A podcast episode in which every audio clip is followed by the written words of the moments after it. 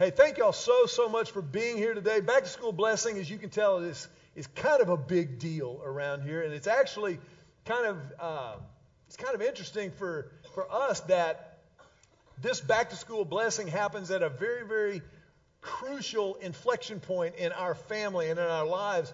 Last weekend, you all continued the series Top Five. And, and before Julie and I begin, I want to just say a very, very special word of thanks to our very own Bill Jones, who preached for us last week and did just an incredible, amazing job. It's, it's incredible to have that kind of talent and that kind of heart in our church as a, as a part of the body. And Bill and his wife, Johnita, mean so much to Julie and me and to our church as a, as a whole. But this series, Top Five, is... As if you've been around, you know that we started kind of taking a look at how do we find focus in the frenzy of the world that we all live in. And for a lot of us, when school's starting again, man, the frenzy just starts to pick back up and kick back into high, high gear. But for Julie and me this year, back to school is a little bit different. For the first time since the last millennium, we will not be seeing a kid off on the bus or waving one off on the driveway as they head to high school, because last weekend we were in South Carolina, as Julie alluded to, dropping off and depositing Joseph for his freshman year of college while his sister is in Charleston beginning her junior year of college. And so a sermon on parenting this weekend, for, for us at least, kind of feels like we're taking final exams. Because, you know, those of you who are students, let me see a show of hands. How many of y'all are students? You're in school right now. Okay, you know, final exams are what you take to kind of show what you've learned, what you've really retained, how you've actually performed throughout the semester. And when your kids leave and go to college, that's kind of a final exam for a parent. That's when you really start to see how you did. It's one thing when they're in the house and they're, you know, afraid of breaking rules and getting grounded, but now, now, we're going to get some very real-world feedback on the job that we did as parents. And this subject of parenting fits so perfectly into this series, Top Five. Now, if you haven't been here for the last few weeks, Top Five is just the five most important priorities in life for all of us, no matter where we are, what station we're in. And just to recap ever, ever so quickly, there's faith, there's marriage, there's work, there's parenting, and there's our physical health and taking care of ourselves. Those five priorities. And the beauty of the Top Five is that they all work interactively and cooperatively to feed each other. And if we take care of those Top Five, everything else is better. If we neglect one of those Top Five, it will impact or affect negatively every other part of life. We know that there are a lot of other parts of life, but those five are the most important. And when we talk about parenting, there are a lot of you in this room who are not yet parents. Some of you are students. How many of y'all are in high school? Let me just see a show of hands. Hopefully very few of y'all are parents right now. But you have parents. You may be a, a grown adult and you don't have kids yet. But no matter where you are in life, Most of us, most of us have parents. You should be thinking right now, we all have parents. We all have parents. If you were adopted into a family, you have parents. I have parents. Our kids have parents, or you will be or are a parent. And what we're going to find out today is that in the role of parenting amongst the Top Five, everybody has a role to play. And to really get at this, we're going to go to a passage of Scripture that is familiar for a lot of people. It may be kind of a first-time glance for some of us, but it's one of those verses that, that parents have kind of clung to tooth and nail for centuries. If you've got your Bible or a phone with you that has the Bible on it, look at Proverbs chapter twenty-two. In Proverbs twenty-two, the Bible issues a, an interesting statement about parenting and about kids within the family. It's Proverbs twenty-two six, and this is what the Bible says. Proverbs twenty-two six says, "Train up a child in the way he should go, and even when he is old, he will not depart from it." Train up a child in the ways you go. And as I said, a lot of parents have hung on to that and like, oh, thank you for that promise, God. Thank you. If I can just get them to church enough, or get them to memorize enough Bible, or teach them to be a good guy or a good girl, then, you know, whatever they do in high school or college, if they stray from the way, they'll come back to it. And to apply that verse in this way is to grossly misunderstand what's going on here. I want to ask everybody, if you will, take out the program that you got when you came in today. Everybody take out your program real quick.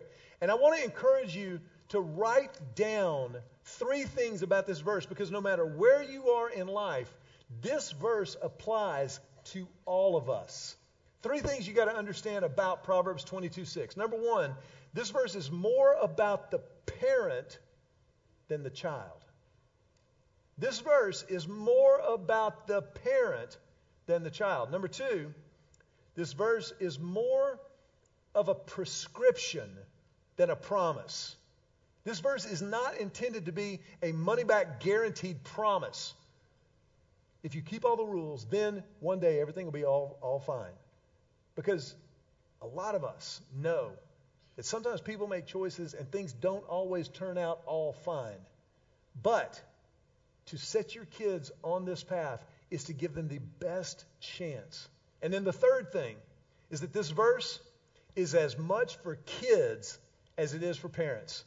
If you're a student, if you're in second grade, this verse is for you. As a matter of fact, I started learning the reality and what's really going on in this verse when our son Joseph was in second grade. Now, I've got I've got one picture I want to show you real quick. This is, as I said, we dropped Joseph off at Clemson last weekend, and uh, he's started college and has been going, doing all kinds of, we've got one picture. Look, there's Joe this year. It's his back-to-school picture. It's his back-to-school picture as a freshman in college. But when Joseph was in the second grade, I learned something really important. Now, to back up just a little bit, give you a little backstory. I was a very, very competitive, aggressive kid long, long time ago. What? I was I was just that way. I, I was one of those kids, man, I, I, that was just how I was wired up. Joseph's sister, Emily, very similar, very similar, very aggressive, very competitive when playing sports. And when Joseph was in the second grade, he was playing baseball one night. I was coaching third base. And Joseph hit the ball. Joseph's a good athlete. He could hit. He had a pretty good swing and throw early on. That's just kind of part of how God wired him up. But Joseph hit the ball and ended up on second base with nobody on first base. And so I'm standing there on third base, and I, you know, I'm coaching him up. I'm like, you know, Dad, hat down. Come on, buddy. Here we go. Joseph, watch me. Watch me. Here we go. And the next batter up got a hit. And Joseph stood on second base and watched him run to first and cheered for him as he got to first base. Well, I'm on third base, and I'm about to lose it. How many dads know what I'm talking about? You've ever kind of like, yeah. So I'm standing there, I'm going, Joe, buddy, hey, it's fun to go to third. Come on. When you can, watch Daddy. Okay, come on. And so finally, sure enough, the next player up got a hit. Joseph ran to third, and they ended up going home. And the inning finally, mercifully ended about forty-five minutes later. And and when he came to the dugout, I said, hey, Joe, how come you didn't run when you were at second base and I was waving you to third? And he goes, I didn't have to. Nobody was on first. It was so logical to him. And and I remember thinking, okay, this kid's different than me. Nobody had to teach me how to be aggressive in sports or athletics. But now what's interesting is now that Joseph's almost nineteen years old, he's very driven. He's got a great work ethic. But in the second grade, he didn't care. And what I discovered is that's part of how God wired him up. So I had to look at how God had wired Joseph up, not how he wired me up, or his sister, or his mom. But I said, okay, train up a child in the way he should go. If I'd have beaten Joseph down, like, Joe, you got to run there in second grade, he'd have never walked on another field the rest of his life. It's about training them up in the way they should go, not the way I want them to go, not the way Julie wants them to go, or the way we think other parents want them to go, the way they should go individually. It's so funny that you say that, because I, many times we have said, and we've kind of joked, wouldn't it be awesome if kids came home from the hospital with a manual? You know, and, and there are many guidebooks out there, but the truth is, there's no manual that fits every kid anyway, because every mom is different, every child is different, every dad is different, the family dynamics are different. You know, if you look at this from the outside looking in, you're like, what on earth was God thinking? Who thought this was a good idea to place all of these personalities and, and temperaments into one home and say, have at it? The good news is God doesn't just do that. He gives us guidelines and direction and wisdom when we We partner with him. Mac and I have dropped the ball many, many, many times. Too many to number. We're grateful our children are not here to share with you all of the times that we drop the ball. But we never quit trying. And the thing about biblical parenting, when you do it God's way, when you realize that biblical parenting is more about identity than about the behavior, when you realize that biblical parenting is more about, okay, God, show me who this kid is and show me how to parent this child. When you understand that, you don't want to quit. It's so, you're so curious about how each child will pan out and about how each personality will develop. There are days, certainly, when um, I wanted to toss in the towel. I'm like, well, I did my best. You know, I gave it four months. But I... What fortunately had friends and family and church members around me to continue to cheer me on, because parenting is a marathon, not a sprint. And when you understand the responsibility of parenting, of course, your response should be a little bit of vomit in your mouth. When you realize, hey, whoa, you know, this is up to us. This is a little scary. We hardly know how to clean a bathroom. You know, we hardly know how to keep a house straight, how to grow a plant, much less raise these children. Wow. But the truth is, I can do a, uh, what's that pothos ivy that you cannot kill? I can do that one. I, I'm your girl if you need a pothos ivy. But the responsibility is overwhelming. If you understand the responsibility, you should be overwhelmed. But that doesn't mean that it's not our responsibility. Because when we look at Scripture, it's very clear our responsibility as parents is not only to nurture and care for, to provide and protect, but it's very clear in Ephesians six four. Fathers, do not provoke your children to anger. I'm going to pause right here. I'm pretty sure this was our kids' favorite memory verse. Uh-huh. How many students love that one? Yeah. You're like, Dad, I want to talk about the sermon when yeah, you get home for lunch break. They really loved, I'm not going to lie, to take this one out of context every so often. Fathers, do not provoke your children in, to anger, but bring them up in the discipline and instruction of the Lord. You see, God has given us the responsibility as parents to not only take care of our children, but to train them in the things of God, to train them in the ways of God. And if we continue, though, to read, if we go back and read the verses ahead, you see it's very clear when we talk about parenting that moms and dads have a lot of responsibility. But if you read the entire passage, go back up to the verses prior to that. Ephesians six, one through three, just before that directive to parents. Children, obey your parents in the Lord, for this is right. Honor your father and mother. This is the first commandment with a promise, that it may go well with you and that you may live long in the land.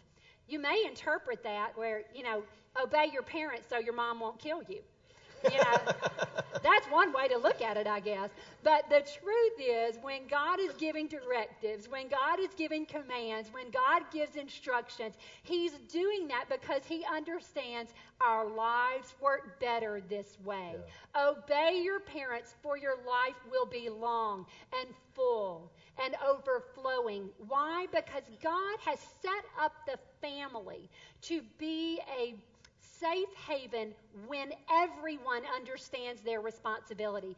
Biblical parenting gives responsibility to the parents and to That's the right. kids. It's identity-based, and it involves everyone in the home. The truth is, biblical parenting also involves people who don't have kids and who may never have kids, because if you are an adult, or if you are a teenager, there are young people around you that need you to help lead them. in the way that they should go, whether they're your kids or someone else's kids. So biblical parenting involves the whole family. So we can just, I don't know, make up a word and call it biblical familying. It's kind of hard to say it fast, but if you put a little dash there, I think it works. Biblical familying means everyone in the family, parents, kids, neighbors, everyone shares responsibility. You know, this, I just thought of this. When, when I was growing up, my parents were divorced when I was twelve years old. There was a guy in our church, I will never forget, his name was Scudder Tindall.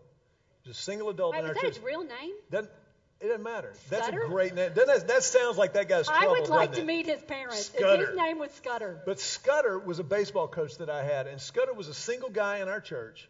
But he took my brothers and me under his wing. I remember him taking us to Astros games in, in the Astrodome, which was an old stadium back among Roman times. And I remember Scudder taking me deer hunting the first time I ever went. I was about thirteen years old. That happened through the church. There wasn't a formal program. There was not a, you know, Dads for Rent ministry in the church or anything like that. It was just somebody who cared enough to care, coming alongside, helping my mom raise three boys by herself, that made a difference in my life, in the lives of my brothers. And and it's one of those names to this day. If you mention Scudder to my brothers Pat or Gill, we all crack up laughing. He was hilarious, great guy. But that was the difference that was made, because the fact is, this parenting gig is overwhelming, only if you understand it. I mean, the only way you're tired as a parent is if you're doing it right.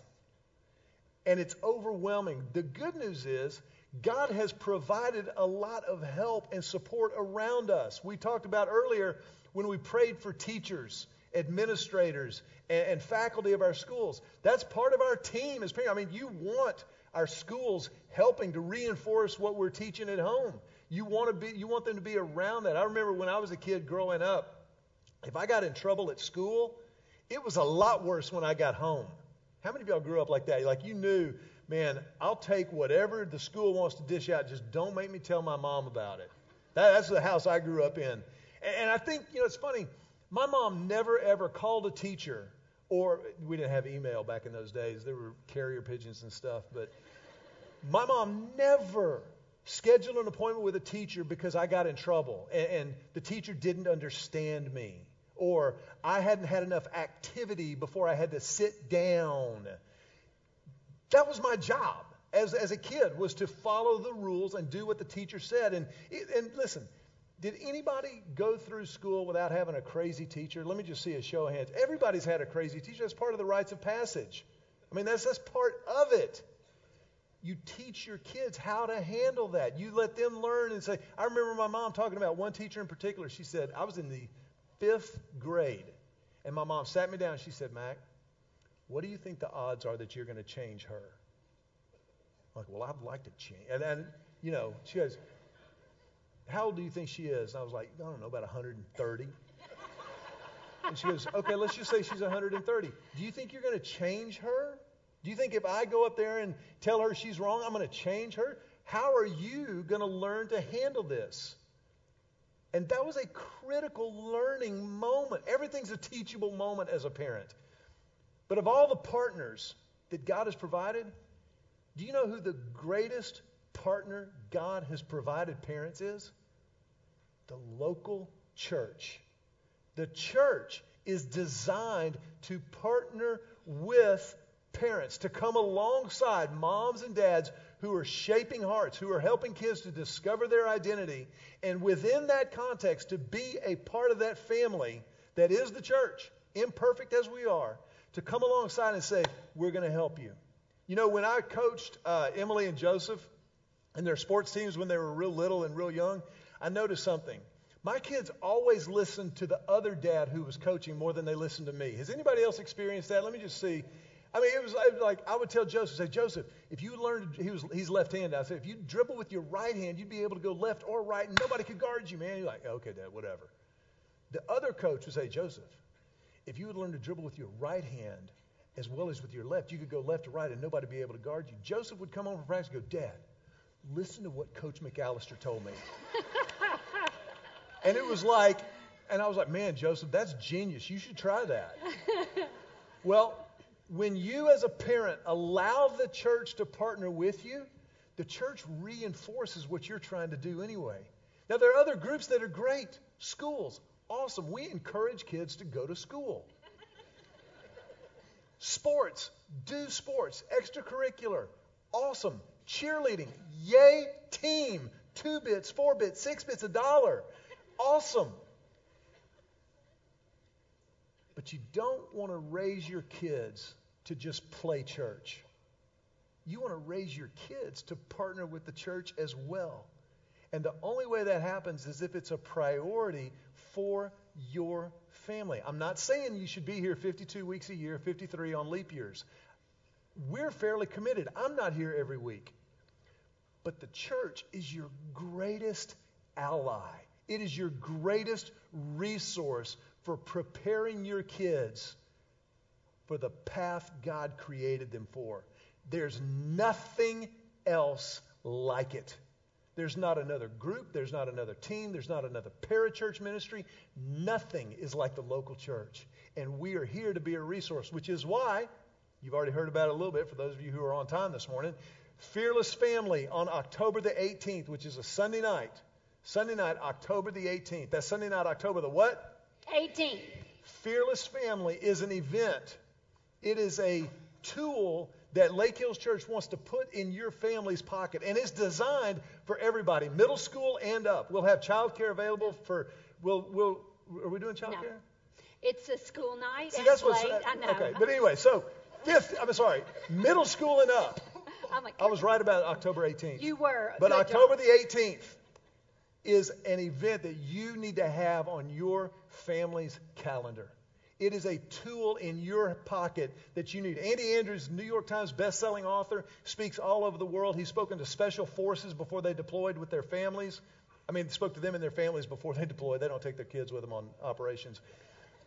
This is something you need to be a part of. Sunday night, October the eighteenth. Absolutely. And if anybody's ever heard Andy, if you ever read anything by him, you know he's a dynamic, dynamic speaker. And we um, are friends with him. We happen to know that he has awesome kids and an awesome family, which gives him that much more credibility because, as we've said before, you can fake a lot of things in this world. You cannot fake great kids. And he has great kids. And I promise you, your family will benefit from your investing that time. Put it on your calendar now before it gets blocked out. We love, as a church, to partner with families. Yeah. We love to walk alongside families and cheer them on and help parents as they teach their kids how to become who God created them to be. We understand it's overwhelming. We're still overwhelmed, and our kids are almost twenty-one and nineteen, and we're still going, man, at some point you think we'll figure this out? You know, we're all cheering each other on, yeah. And that's why we offer the ministries we offer every single week. And thank God in the church, we've got people that have gone before Absolutely. Us who have the experience we don't have yet, and we can pick up the phone and go, what do we do? Or we can have them out, you know, we can go out to eat whenever we want to now. That's true. But anyway. I was saying something. What was I saying? Partnering with parents, partnering, partnering with families. With pa- oh, and we offer stuff every Sunday morning. Um, I was thinking about going out to eat. Go ahead and tell them why. Oh, I'm not going to lie. I got tell a little distracted thinking about where I was going to eat. Um, because we're on day thirty of Whole thirty. And so we've had no grains or dairy or, yeah. Today is day thirty. I'm not going to lie. All I'm thinking of is where I'm going to eat tomorrow. I may spend the day at Chick-fil-A. Uh, just come visit me, you know. Oh, okay, partnering with parents. Um, we offer and we work hard, Pastor Jack, Pastor Dan, to provide age-appropriate ministries for your kids, for your teenagers. We um, work as a team to say, how can we help parents the most? How can we help kids discover who God created them to be? A lot of parents are thinking, I don't know where to start. Just do the next thing. Yeah. Come to church. Drop your kids off in the kids' building. They will hear God's word. It will begin to take root in their hearts. Students, I'm telling you, it is worth going. I know a family who said, well, we go to the nine thirty service, and the middle school is at eleven. I'm like, I promise you, I promise you, this was three years ago. They made the change. They've never looked back because of what it did for their son. Biblical parenting is rarely convenient, but it is always worth it. That's good. I'm telling you, we love to give opportunities. We are about raising leaders, not followers. And so in our ministries, these kids will have opportunities to lead other kids, not just high schoolers leading middle schoolers, although our high schoolers rock. High schoolers leading middle schoolers, middle schoolers leading elementary, but we have many elementary who serve, who implement Titus two. There's always someone younger than you that you can serve with. I'm telling you, it is worth it. As well as somebody a little bit older than you. Absolutely. That you can see, hey, this is what it looks like to live a Christ-centered life when you're maybe twenty or twenty-one or twenty-three and I'm fifteen, sixteen. My parents are so old, they don't know what year it is, but this person that I've gotten to know, because I'm connected, I'm not playing church, I'm partnering with the church, I see what it looks like, and the, the value is absolutely priceless. It's so, um, I, I know that I get a little keyed up when I talk about this, and I talk a little faster, and I talk a little louder, and it's because, not just because we love Lake Hills Church, but we do love Lake Hills Church, but it's because we've seen what these ministries did for Emily and Joseph. Emily and Joseph are who they are. I mean, Mac and I worked hard. Believe you me, we made a lot of mistakes. You know who filled in the gap? God came through the ministries of Dan and Jack and filled in the gap where we were missing the mark. That's what the church does for you. I wish I had a bus and I could pick up every kid in the area and drop them off. It's that good. And I'm telling you, the parents who have made that decision, who have said, we prefer the nine thirty, but we'll go to the eleven so that our middle schooler goes there. The parents who've decided, Wednesday, that's not convenient for me. Oh, you know what? It's worth it for my teenager. My teenager says he doesn't know anybody. I'm like, really? Every teenager says that. Don't fall for that, Mom. And um, you know what? That doesn't mean your kid's a deceiver. I'm going to give you the three excuses teenagers use. Number one, I don't know anybody. They try to get you to feel sorry for them. And so, and if you don't fall for that one, they'll pull the second one. So they pull the social, then they pull the academic. I have homework.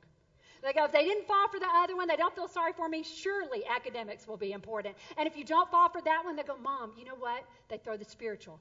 I really enjoy listening to Mac. I really rather go to church with you. So they're just throwing the spaghetti to see what sticks. And so our job as parents is to say, you know what? I love that you love Mac. Man, I say we download that when you get home and we can listen to it together. But we want you to learn who God created you to be. And so we're going to partner with the church, and we want you to go to the ministry that is shaped just for you. And that's how, that's where you, you connect with other people. Yeah. You connect with other people, peers, the same age. That's where you learn, hey, when I go to school on Monday or on Friday night, I'm not completely alone. I'm not by myself when I'm choosing not to drink and I'm choosing not to sleep around and, and uh, whatever else. There and I'm are not other pretend. people. There yeah. are other people doing the same thing and making the same choices my age. But if they don't connect, they never make that connection.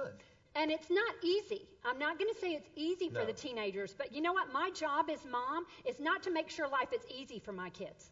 If I create a world in which everything is easy and they never struggle and they never know what it feels like to be the only one, I've not prepared them for that day that will come when they need to be strong enough to be the only one and say, no, I'm not going to do that. I'm going to do the right thing even if I'm the only yeah. one. That is my yeah. job. That is our job. Equipping our kids to be strong enough to be the only one. Biblical parenting, rarely convenient, always worth it. I tell you what, we have one family who's already learned. Let's watch this video.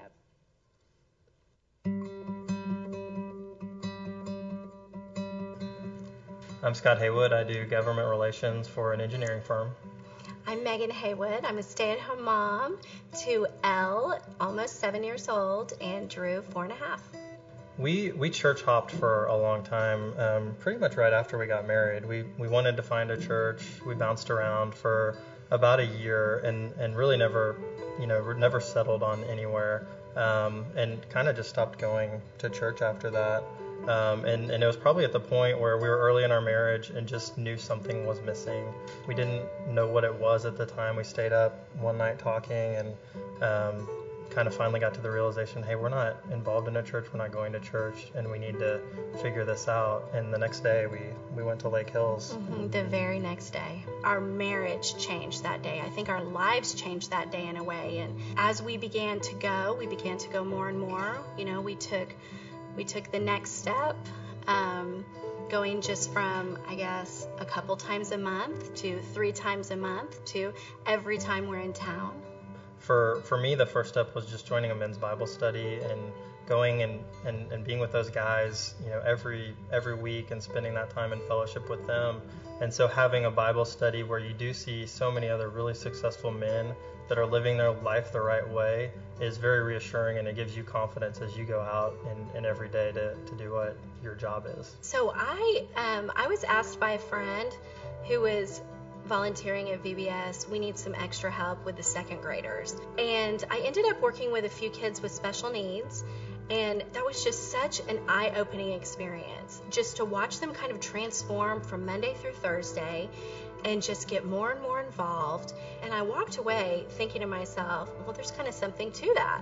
I mean, there's a re- there's clearly a reason why they do V B S here.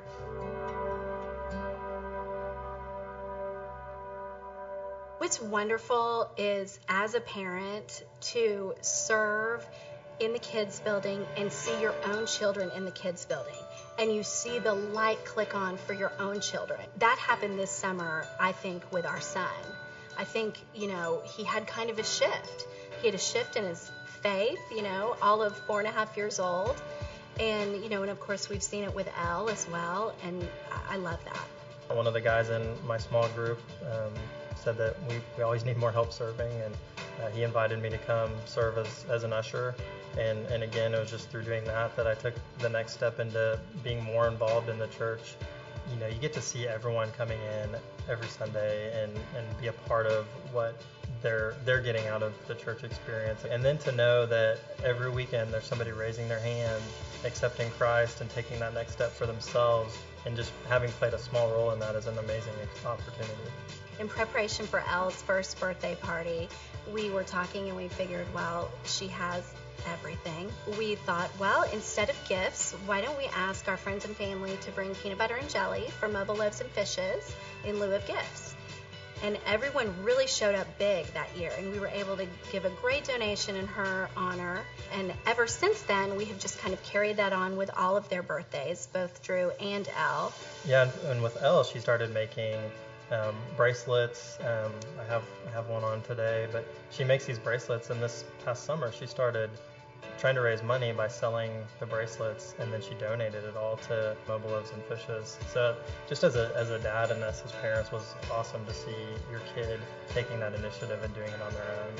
I mean, I think in a church like Lake Hills, you know, that's so big, so many awesome people, it's great to kind of hone in and have a small group.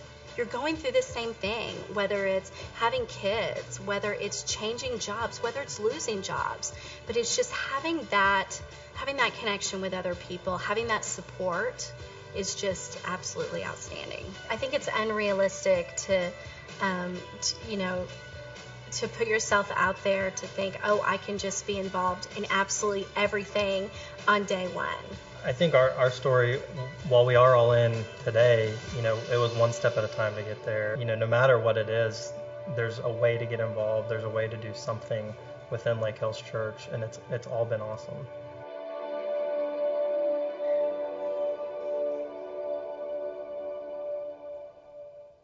I just love it. That's awesome. I love what they said, because all they said was take the next step, whatever the next step is for you. If this is your first time here, maybe your next step is coming back next Sunday. If you've been here for a while, your next step may be different. Whatever your next step is, say, you know what? I embrace this responsibility, and I am going to partner with the church. We love families. We want so badly for you to enjoy your job as parenting. And so we would love, love, love to partner with you. And as a matter of fact, we're going to arm all the kids in here um, for school tomorrow. Or if you've already been going, you're going to be even more ready than you were last week when you entered. Because it says, train up a child in the way he should go. And then it talks in Deuteronomy about our job to teach kids about God's ways. So as we enter school tomorrow, we're going to have four quick things that you're going to be able, parents, to equip your kids with. And kids, what you're going to be able to cheer each other on. And because I was a cheerleader and a teacher, they have motions, okay? So um, the first one is be kind. Everybody do it. Ready? One, two, three. Be kind. Be kind. Be kind. And the scripture that goes with that is Ephesians four thirty-two. I want to encourage you, families, look it up. Maybe memorize it. Read it together. Be kind. The second one, be good. Be kind. Be good. This is not Gig'em Aggies. Okay? This Definitely is be not. Good. I Two did totally different approval. things. Be yeah. good, be an Aggie. But be kind, be good. Goes with Galatians six nine. Be kind, be good, be strong. Be kind, be good, be strong. Joshua one nine, be strong and courageous, for the Lord your God is with you when you walk into school tomorrow. Be kind, be good, be strong, and finally, be you. Be kind, be good, be strong, be you. Be who God created you to be. You know, I think you'll notice that we have just now come full circle. Remember the very beginning of the message? Train up a child in the way he should go, in the way he should go, who he is, who God created that boy, that girl to be. But whatever you do, when you teach your kids to be who God created them to be, then the behavioral type stuff starts to make sense to them. When you see them make a stupid decision, hypothetically, you just look at them and go, you know what? That's not who you are. I, I know that that's not who you want to be. I, I know that to lie to your father, hypothetically, is not who you are. You be you. Be who God made you to be. Psalm chapter one thirty-nine, verse fourteen says, I praise you, for I am fearfully and wonderfully made. Wonderful are your works, and my soul knows it very well. Parents, what if that was our kids' prayer by the time they leave home?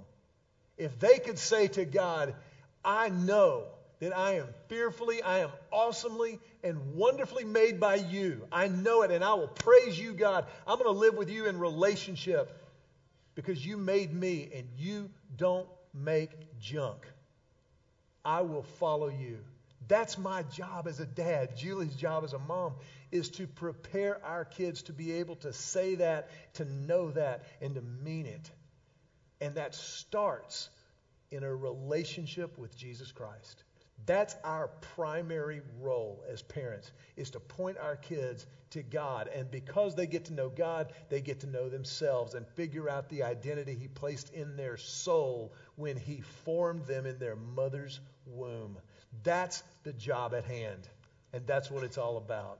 I want to ask you, if you will, bow your heads with me for just a moment. And in this moment, I want to ask you, if you will, please help us and guard this moment. Because if you're here today and you have never stepped into a relationship with Christ, this may be your day.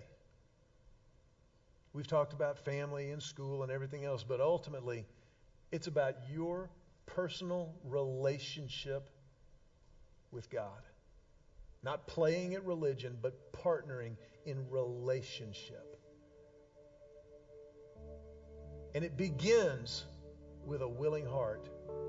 It begins with a surrendered heart, where you give every part of who you are to the God who made you, who loves you perfectly as is, and loves you too much to leave you there.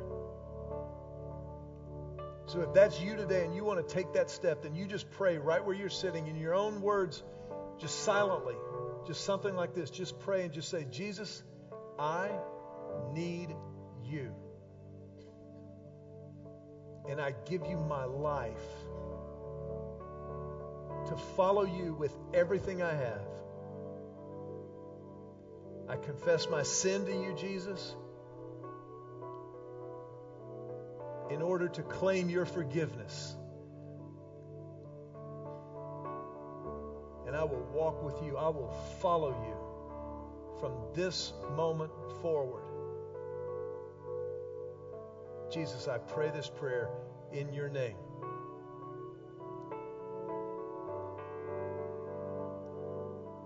With everybody's head bowed, eyes closed for just a moment more. If that was your prayer, this is the most important moment of your life. It's the moment that changes everything, not just for the good or for the better, for the best. And so it's a moment that you need to make sure that you mark. Don't let it just kind of slide by and, hey, I think I remember. No, no, no. You mark this moment in your mind and in your heart. And as our heads are bowed and our eyes closed, if you would just, if you just prayed that prayer, just raise your hand. Just raise it high in the air to mark this moment. To know that it's real. And know with your hand up right now that as a church, we want to partner with you. We want to, we want to be a safe place, a family of faith. And so when our service ends in just a moment, I want to ask you especially if you'll fill out that connect card that's in the program today. You can tear it off at the perforation and just fill it out, your name, brief contact info, and then just say, I indicate there, I committed my life to Christ today. And when you leave, you find somebody in one of those blue L H C shirts, Lake Hills Church. Or you can stop at the little blue awning underneath the tent at the front door and just briefly make a personal connection and hand that to somebody and know that this is a safe place. This is a family of faith. And know that we celebrate that with you.